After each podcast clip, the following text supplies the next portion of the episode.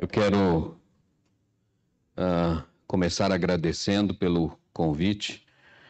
É uma grande satisfação poder participar com os irmãos nesta noite. Né? Aliás, é, estar nesta igreja é sempre uma satisfação pelas memórias que estar aqui nos traz.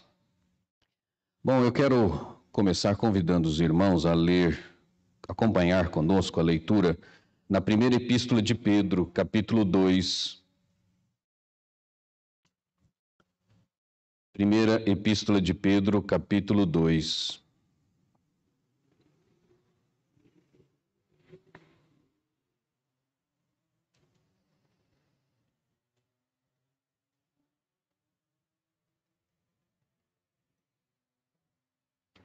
O texto diz assim: Despojando-vos, portanto, de toda maldade e dolo, de hipocrisias e invejas e de toda sorte de maledicências, desejai ardentemente, como crianças recém-nascidas, o genuíno leite espiritual, para que por ele vos seja dado crescimento para a salvação.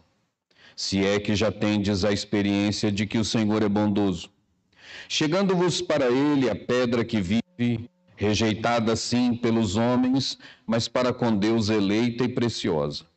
Também vós mesmos, como pedras que vivem, sois edificados casa espiritual para serdes sacerdócio santo, a fim de oferecerdes sacrifícios espirituais agradáveis a Deus por intermédio de Jesus Cristo. Pois isso está na Escritura. Eis que ponho em Sião uma pedra angular, eleita e preciosa, e quem nela crer não será de modo algum envergonhado. Para vós outros, portanto, os que credes, é a preciosidade, mas para os descrentes, a pedra que os construtores rejeitaram, essa veio a ser a principal pedra angular, e pedra de tropeço e rocha de ofensa. São estes os que tropeçam na palavra, sendo desobedientes para o que também foram postos. Vós, porém, sois raça eleita, sacerdócio real, nação santa, povo de propriedade exclusiva de Deus, a fim de proclamardes as virtudes daquele que vos chamou das trevas para a sua maravilhosa luz. Vós, sim, que antes não erais povo, mas agora sois povo de Deus, que não tinhais alcançado misericórdia, mas agora alcançastes misericórdia. Amados, exorto-vos como peregrinos e forasteiros que sois, a vos absterdes das paixões carnais que fazem guerra contra a alma, para mantendo exemplar o vosso procedimento no meio dos gentios, para que naquilo que falam contra vós outros, como de malfeitores, observando-vos em vossas boas obras, glorifiquem a Deus no dia da visitação. Sujeitai-vos a toda instituição humana, por causa do Senhor, quer seja o rei como soberano, quer as autoridades como enviadas por ele, tanto para castigo dos malfeitores, como para louvor dos que praticam o bem. Porque assim é a vontade de Deus, que seja pela prática do bem, façais emudecer a ignorância dos insensatos. Como livres que sois, não usando todavia liberdade por pretexto da malícia, mas vivendo como servos de Deus. Tratai todos com honra, amai os irmãos, temei a Deus, honrai o Rei. Servos sede submissos com todo o temor ao vosso Senhor, não somente se for bom e cordato, mas também ao perverso. Porque isto é grato, que alguém suporte tristezas, sofrendo injustamente, por motivo de sua consciência para com Deus. Pois que glória há se pecando e sendo esbofeteados por isso, o suportais com paciência? Se, entretanto, quanto praticais o bem, sois igualmente afligidos e o suportais com paciência, isto é grato a Deus. Porquanto para isto mesmo fostes chamados, pois que também Cristo sofreu em vosso lugar, deixando-vos exemplo para seguirdes os seus passos, o qual não cometeu pecado, nem dolo algum se achou em sua boca. Pois ele, quando ultrajado, não revidava com o traje. Quando maltratado, não fazia ameaças, mas entregava-se àquele que julga retamente. carregando ele mesmo em seu corpo, sobre o madeiro, os nossos pecados, para que nós, mortos para os pecados, vivamos para a justiça. Por suas chagas fostes sarados. Porque estáveis desgarrados como ovelhas, agora, porém, vos convertestes ao pastor e bispo da vossa alma. Há pouco mais de um ano estamos vivendo uma experiência que nunca havíamos vivido antes. Nenhum de nós teve nenhum tipo de experiência parecida com esta. E é uma experiência que nos traz desafios. Aliás, como toda experiência nova nos traz desafios, esta não poderia ser diferente. Uh, eu nunca na vida tinha ouvido falar tanto em especialistas. E também nunca tinha visto tantos especialistas se mostrando como não tão especialistas assim. São especialistas em vários momentos dizendo coisas diferentes. A verdade é que há diante de nós uma comunidade científica com muitas perguntas mas com poucas respostas que sejam realmente seguras. Diante de uma experiência nova, aliás, é natural que haja acertos e erros até que se conheça bem aquilo que se está vivendo. E no nosso caso, diante de uma experiência nova, né, no caso da igreja, é natural nos perguntarmos qual deve ser o nosso papel como cristãos numa sociedade enfrentando as dificuldades, as lutas, os medos, as tristezas que a nossa sociedade tem vivido. Nós encontramos pessoas com medo de serem contaminadas, pessoas contaminadas com medo de morrer. Nós temos pessoas trabalhando com medo de perder o emprego, pessoas que perderam o emprego com medo de não conseguirem uh, sustento para sua família. Enfim, nós temos uh, pessoas com medo pelas mais variadas circunstâncias, situações, mas todas tendo como fonte o mesmo problema, a mesma dificuldade. Qual deve ser, então, o nosso papel diante de uma situação como essa? Bom, na verdade, ah, será que nós também não estamos como os especialistas, com mais perguntas do que respostas? Em algum aspecto, talvez sim, mas em essência, não.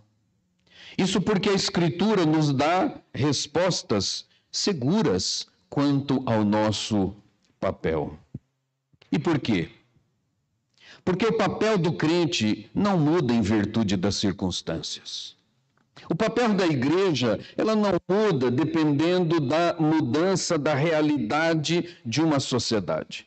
Pode até haver áreas que precisem ser intensificadas, pode haver áreas que ah, precisem se dedicar mais tempo ou criar estratégias diferentes, mas a grande verdade é que, independentemente das circunstâncias, nós continuamos tendo como fim principal glorificar a Deus. Nós continuamos tendo como fim principal ser sal e luz deste mundo, como foi lido no início desse trabalho.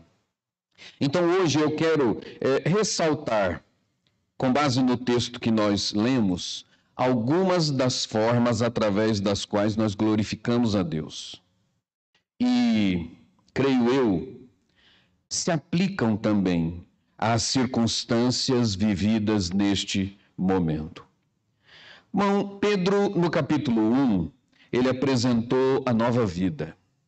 Ele falou da salvação, ele falou de se ter, no verso 3, por exemplo, ele falou de se ter uh, uma viva esperança mediante a ressurreição de Cristo. No verso 4, de se ter, de se receber uma herança incorruptível.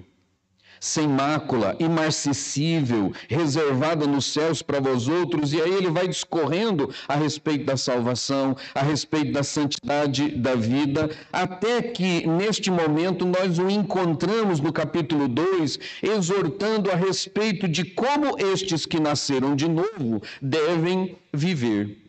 E estas exortações apontam para o nosso papel como cristãos, apontam para o nosso papel individual, uh, como cristãos inseridos na sociedade em que estamos.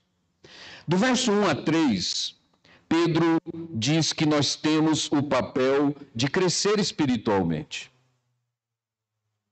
Pedro usa a figura do leite materno para ilustrar o modo como se deve desejar tal crescimento.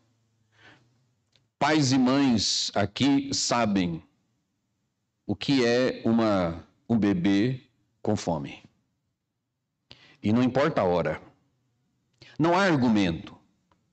Se ele começa a chorar às duas da manhã, não adianta explicar que se trabalhou o dia todo e agora precisa descansar, que no dia seguinte tem que levantar, aliás, no mesmo dia, né, duas da manhã, que daqui a pouco vai ter que acordar, trabalhar o dia inteiro. Então, que ele aguarde um pouquinho, que às seis horas da manhã ele vai receber. Não tem argumento. O choro começa e ele vai se intensificando, intensificando, até que ele se torna absurdo e ele só vai parar no momento em que ele sentir o gosto do leite na sua boca. Pedro está dizendo que nós devemos desejar aquilo que nos alimenta espiritualmente, aquilo que nos faz crescer, aquilo que nos aproxima do ideal de Deus para a nossa vida, como um bebê deseja o leite materno. Quer dizer, com aquele instinto de que ou eu recebo isso ou eu morro. Dizer, é algo essencial para a minha vida. E Pedro, então, no início do texto, ele começa falando de coisas que precisam ser abandonadas. Ele começa falando de coisas que fazem parte do velho homem, coisas que são próprias da sociedade, que a sociedade aprecia, que a sociedade não vê problemas, é, em se viver assim, mas que Deus condena, que desagradam ao Senhor e por isso precisam ser abandonadas. Para na sequência falar de coisas que precisam ser colocadas no lugar. Esse, isso é algo que o apóstolo Paulo também aborda em Efésios capítulo 4, do versículo 22 até o versículo 32. Ele fala de coisas que precisam ser tiradas e coisas que precisam ser colocadas no lugar.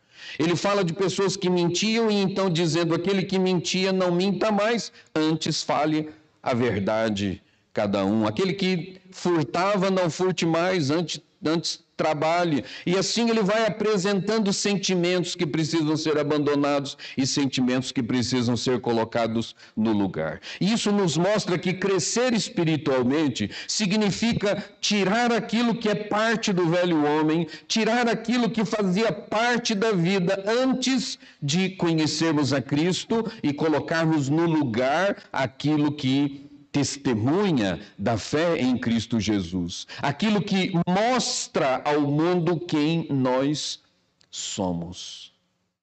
Nós não vamos conseguir exercer papel nenhum que glorifique a Deus se não estivermos crescendo espiritualmente, se não estivermos conhecendo mais a respeito de Deus. E quando falamos de conhecer a respeito de Deus, a grande verdade é que não é muito difícil ter um conhecimento sobre Deus. Mas é preciso que tenhamos mais do que um conhecimento sobre Deus, que tenhamos um conhecimento de Deus. Um conhecimento que nos leve a nos relacionarmos com Deus, ou seja, algo que seja prático. Que aprendamos de Deus, mas nos perguntemos sempre uh, o que isso significa. Como, como a minha vida deve ser uh, aperfeiçoada, corrigida, transformada a partir disso primeiro papel apresentado por Pedro é o de que precisamos estar em constante crescimento espiritual. A segunda coisa que Pedro nos apresenta vai do versículo 4 até o versículo de número 10, é dizer que nós temos uh, um papel de ser. E ser o quê? Ele usa duas figuras para dizer quem nós temos que ser: a figura de uma construção, de um edifício, e a figura de um povo. E ele então começa dizendo que nós somos parte deste edifício, um santuário, a casa de Deus. Aquela que Apocalipse diz que quando, quando Cristo voltar, ele virá estabelecendo a sua morada na terra. Uma casa que vem sendo construída e que Paulo, em Efésios capítulo 2, dos versos 20 a 22, diz que Cristo é a pedra angular, o fundamento são os apóstolos e nós somos como tijolos que vão sendo colocados juntos para formar as paredes desta construção, que terá o seu telhado quando Cristo vier e então concluir esta construção. Construir, concluir este templo morada do Senhor, objeto de adoração, de glorificação do Senhor. Essa igreja, sendo comparada com uma construção, faz de cada um de nós parte dela. E o apóstolo Pedro, ele diz que, no verso 4, ele diz que nós vamos fazer, ser parte desta construção, nos achegando a ele, a Cristo. A pedra angular, a pedra que foi rejeitada por tantos. E a expressão achegando, ela significa estar ligado de forma definitiva.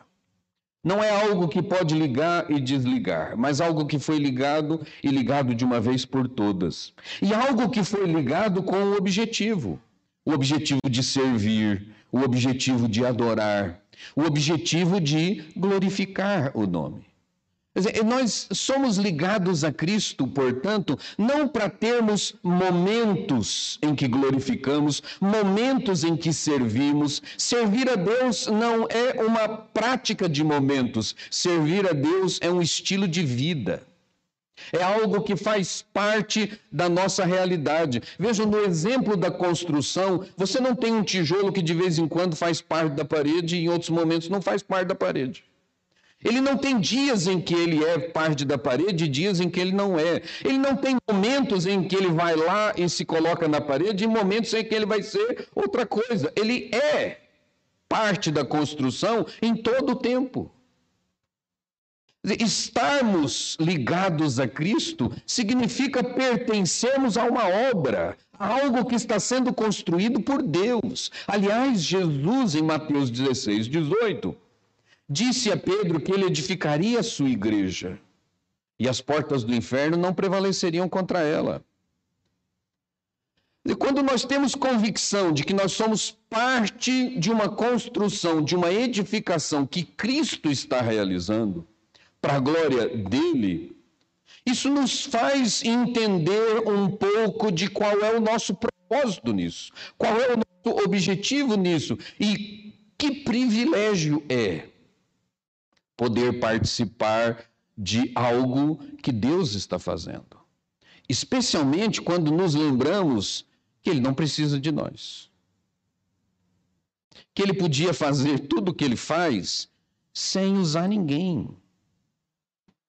Ou seja, quando alguém permite que você uh, ajude sem que ele precise de ajuda, quando a gente é criança e pede para deixar o pai ou a mãe ajudar, e a gente vai mais atrapalhar do que ajudar, mas eles deixam. Depois que você cresce, você vê o quanto ele foi misericordioso com você. Porque algo que ele poderia fazer de forma mais rápida e mais bem feita, ele fez de forma mais lerda, com alguns defeitos, mas para deixar você participar. Deus podia fazer tudo o que ele faz com a mais absoluta perfeição, sem usar instrumentos falhos como nós. Mas na sua misericórdia, ele nos usa, faz de nós parte desta construção. Do verso 9 a 10, ele, ele usa agora uma outra figura, a figura de povo. a figura de nação, a figura de uma raça. E ele diz no verso 9: Vós sois raça eleita, sacerdócio real, nação santa, povo de propriedade exclusiva de Deus. E todos esses adjetivos nos qualificam como parte de um povo, um povo diferenciado, um povo que herdará a terra, um povo que vai reinar com Cristo, um povo que pode sofrer perseguições, pode aparentemente estar inferiorizado, pode ter derrotas humanas, mas que é sempre mais do que vencedor. É interessante notarmos que Paulo escreve aos romanos que eles eram mais do que vencedores. E por que, que isso é interessante? Porque esta era a igreja que estava no olho do furacão. A perseguição forte nesses dias vinha do Império Romano. Essa igreja estava lá, sendo acusada pelo imperador de ser a responsável por todas as mazelas vividas por aquele lugar, as tragédias vividas por aquele lugar. Eles estavam vendo crentes, eles estavam vendo membros da igreja sendo lançados no Coliseu, destruídos, destroçados pelos leões ou pelos gladiadores. Eles estavam vendo irmãos sendo pendurados em postes e queimados vivos para iluminar festas, para iluminar pistas de corrida. E Paulo diz para gente que está morrendo assim, gente que está perdendo o seu trabalho, e diz para eles: Nós somos mais do que vencedores em Cristo Jesus. E por quê? E ele diz: Porque as glórias da vida por vir não podem ser comparadas com o sofrimento deste mundo. Porque nada pode nos separar do amor de Deus que está em Cristo Jesus. Porque nenhuma condenação há para os que estão em Cristo Jesus. Enfim, porque este povo vai reinar com Cristo. E este é um povo que tem um propósito. No fim do verso 9, ele diz: a fim de proclamardes as virtudes daqueles, daquele que vos tirou das trevas para a sua maravilhosa luz. Isso nos leva ao ponto seguinte dos versículos 11 ao versículo de número 25, nós encontramos o apóstolo Pedro dizendo: Nós temos o papel de dar bom testemunho. Nós temos o papel de mostrar quem nós somos. Não por causa de nós, mas na verdade quem nós nos tornamos por causa da graça. Nós temos como é, responsabilidade, como papel, proclamar as virtudes, a graça, a misericórdia, a paciência, a bondade, o poder daquele que nos tirou de uma situação de trevas. Treva por causa do pecado. Trevas porque a vida não tinha um sentido seguro, real, verdadeiro. Trevas, porque qualquer circunstância trazia medo, assombro, desespero. Mas que agora se foi colocado na luz. Na luz que faz com que primeiro nós enxerguemos quem nós somos. A luz faz com que vejamos a nossa sujeira. Eu entrei muitas vezes no forro lá de casa, tranquilão para pegar alguma coisa, fazer alguma coisa, até o dia em que a gente era muito escuro e a gente resolveu colocar umas duas telhas lá de vidro para iluminar.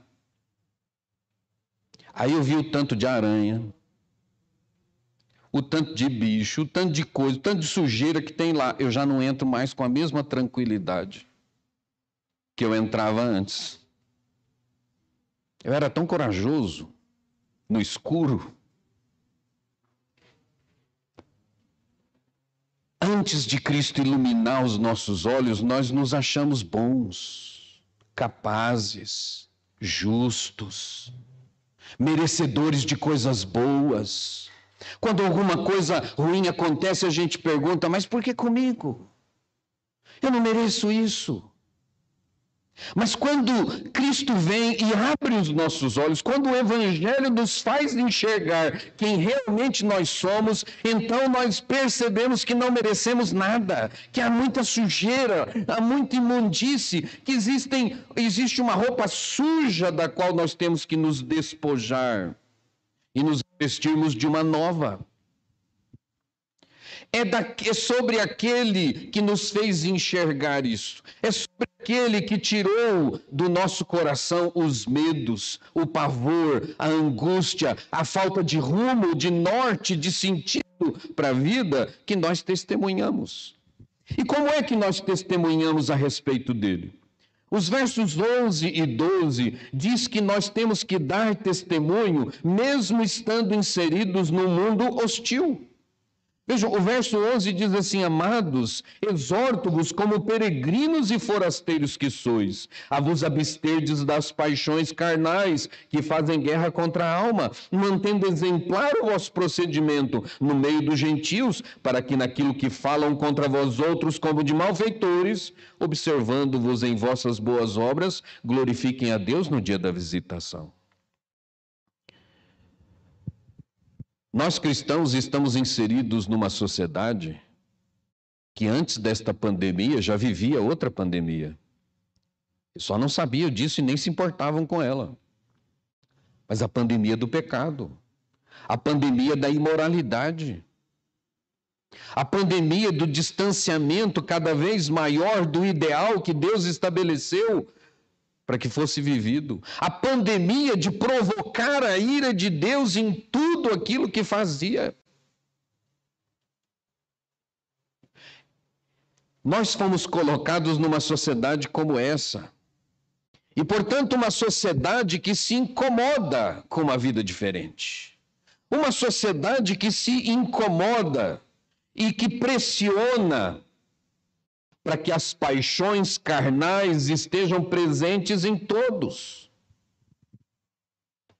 Mas Pedro diz: vocês precisam manter um procedimento exemplar. Se eles vão falar mal de vocês, então que eles tenham que inventar algo para dizer. Mas não que eles olhem e vejam incoerência. Que eles não creiam no que você crê, mas sejam obrigados a admitir que há uma coerência entre o que você diz crer e aquilo que você vive. Que os valores que você prega estão presentes na sua vida. Nos versos 13 a 17, ele fala que nós devemos dar bom testemunho como cidadãos em relação às autoridades. No verso 13 ele diz: Sujeitai-vos a toda instituição humana por causa do Senhor, quer seja o rei como soberano, quer as autoridades como enviadas por ele, tanto para castigo dos malfeitores como para louvor dos que praticam o bem. E no verso 15 ele diz: Porque assim é a vontade de Deus.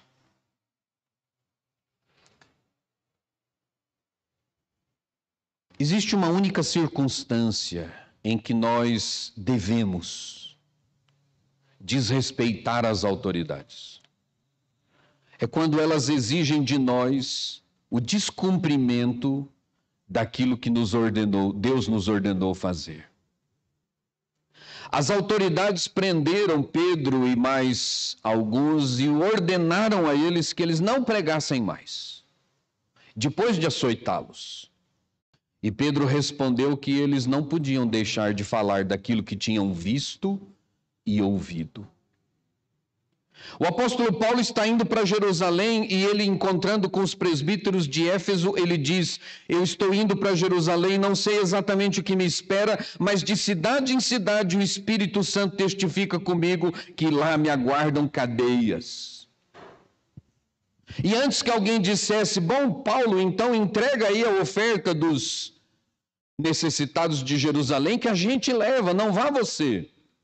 Mas antes que alguém dissesse qualquer coisa, Paulo diz: Mas eu não tenho minha vida como preciosa, se não for para cumprir com o ministério que Deus me comissionou. Essa é a única circunstância em que é justo desobedecer às autoridades. Agora, naquilo em que nós podemos obedecer às autoridades humanas e ao mesmo tempo obedecer a Deus, cabe a nós nos submetermos às autoridades e darmos com isso bom testemunho. O testemunho de que nós somos ordeiros. Vejam, quando Pedro disse isso, uh, o imperador não era ninguém bonzinho. Né? Os crentes estavam sendo perseguidos e mortos. E mais, havia uma acusação e por isso o Império Romano estava começou a perseguição. Havia uma acusação de que os cristãos eram subversivos. Que os cristãos queriam derrubar o Império Romano. E o argumento para isso era de que os cristãos tinham outro rei, Jesus. Mas o rei que os cristãos têm não é para esta terra. O rei que eles tinham não era alguém para derrubar o Império Romano. Era um rei de um reino espiritual, de um reino eterno.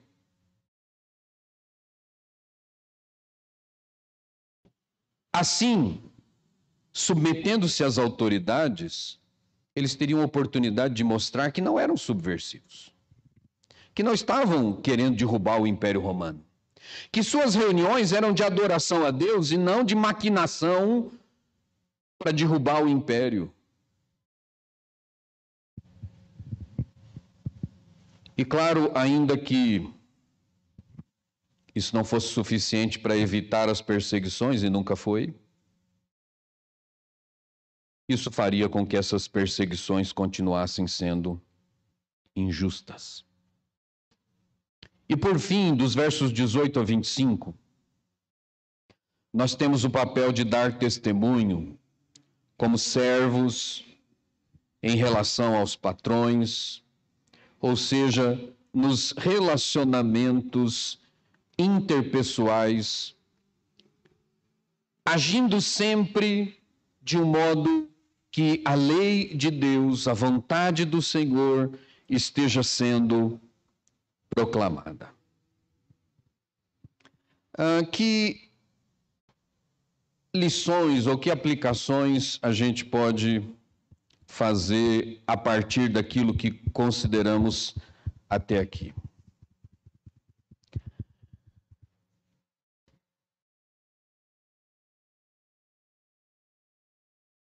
O cristão tem como responsabilidade ser sal e luz, influenciar esta sociedade. Infelizmente, em muitas circunstâncias, nós vemos chamados cristãos sendo influenciados pela sociedade ao invés de influenciá-la. Isso de duas formas. Seja porque ele é tijolo no domingo mas de segunda a sábado ele assume uma outra personalidade?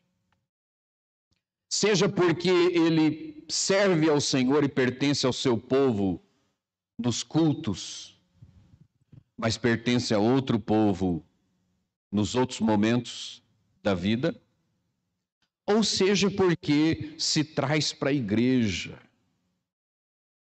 aquilo que é mundano, aquilo que agrada a sociedade, agrada o mundo, ou seja, aquilo que nos torna politicamente corretos, que evita perseguições, que evita problemas. Veja, quando havia os, os países da cortina de ferro, onde os cristãos eram perseguidos, em alguns destes países haviam igrejas cristãs, reconhecidas pelo Estado mas eram igrejas cujos pastores entregavam seus sermões para uma comissão nomeada pelo governo indicar o que ele podia pregar e o que não. Era uma igreja que tinha fiscais durante o culto para ver o que estava acontecendo, e era uma igreja que se submetia a todas as determinações do governo. Os crentes fiéis se reuniam nas florestas, nos buracos, nas cavernas, eram perseguidos e presos. Nós não temos perseguição ainda no nosso país. Pelo menos não a que prende e mata. Mas nós temos aquela perseguição de chamar de fundamentalista, bitolado, doente. É, que mais? Esses trem tudo aí parecido com isso. E como não se quer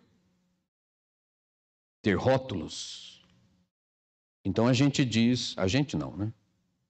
Alguns dizem o que o mundo quer ouvir, se comportam como o mundo quer que se comporte e acabam sendo bem vistos pela sociedade. Isso não é ser isso é ser chuchu. Isso não é influenciar, isso é receber influência. Nós fomos chamados para influenciar. Como nós podemos influenciar uma sociedade? Anunciando o Evangelho, mostrando a esta sociedade a verdadeira vida em Cristo Jesus e dando bom testemunho de Cristo. Particularmente na circunstância em que nós vivemos. Nós dissemos no início que vivemos um período em que muitas pessoas têm medo. Especialistas têm demonstrado que pessoas ah, estão morrendo por problemas mentais, psicológicos. Não contraíram o vírus da Covid, mas eles contraíram o, do, o vírus do pavor, o vírus da falta de esperança, que levou alguns, ou tem levado alguns, até o extremo do suicídio. Como nós podemos como cristãos, agir numa sociedade assim cheia de medo, de incerteza, de insegurança, de tristeza nas perdas. Mostrando que Cristo é o único que pode trazer verdadeira justiça.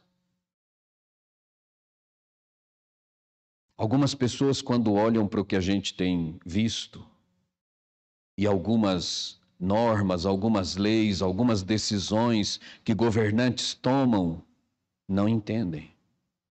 Elas parecem não fazer sentido. Você olha um governante dizendo: olha, nós vamos ter que restringir o horário do comércio para evitar aglomeração. Eu não sei se isso faz sentido para vocês, para mim não faz nenhum. Você diminui o tempo em que as pessoas podem ir para evitar a aglomeração, é isso mesmo?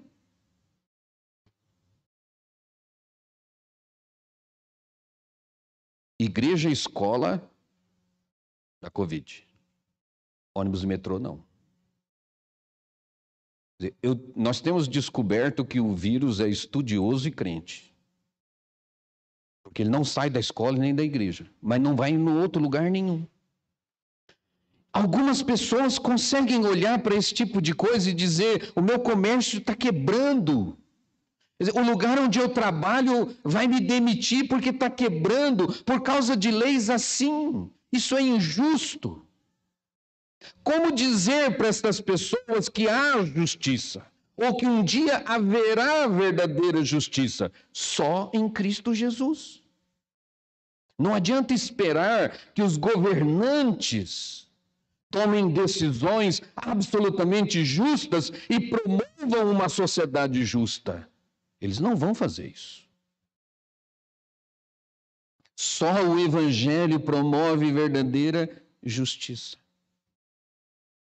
Como dizer às pessoas que sofrem que há um consolo, que há conforto, que é possível encontrar forças para enfrentar perdas e grande, grandes perdas. Cristo. Só o Espírito Santo pode confortar de fato aquele coração rasgado pela perda do ente ou dos entes queridos. Como trazer consolo, forças a alguém que tem o ente querido internado e está em desespero? Só o Espírito Santo pode lhe dar forças para enfrentar isso. Qual é o papel do cristão nessa sociedade? É o mesmo que ele sempre teve. Mas que agora nos faz, deve nos fazer enxergar de uma forma mais plena mais clara que as pessoas precisam acreditar que há justiça. As pessoas precisam acreditar que há consolo. As pessoas precisam acreditar que há um ser supremo controlando todas as coisas, de modo que todas elas contribuam para o bem daqueles que o amam. Portanto, as pessoas precisam saber que o que elas precisam é amar a Deus acima de todas as coisas. É de ter Cristo como Senhor e Salvador, é de se achegar a Cristo e então ser parte desse santuário, parte deste povo, pois é isto que vai não impedir que ele sofra, mas vai lhe dar consolo e forças para enfrentar esses momentos difíceis. Porque agora, como Pedro disse no capítulo 1, verso 3, ele tem uma viva esperança. A esperança dele não está fundamentada em coisas que falham. Sua esperança está fundamentada em Cristo Jesus. Que Deus assim nos abençoe, nos capacite, nos permita, independentemente das circunstâncias, exercermos o papel que temos nesta vida enquanto o Senhor aqui nos mantiver. Amém.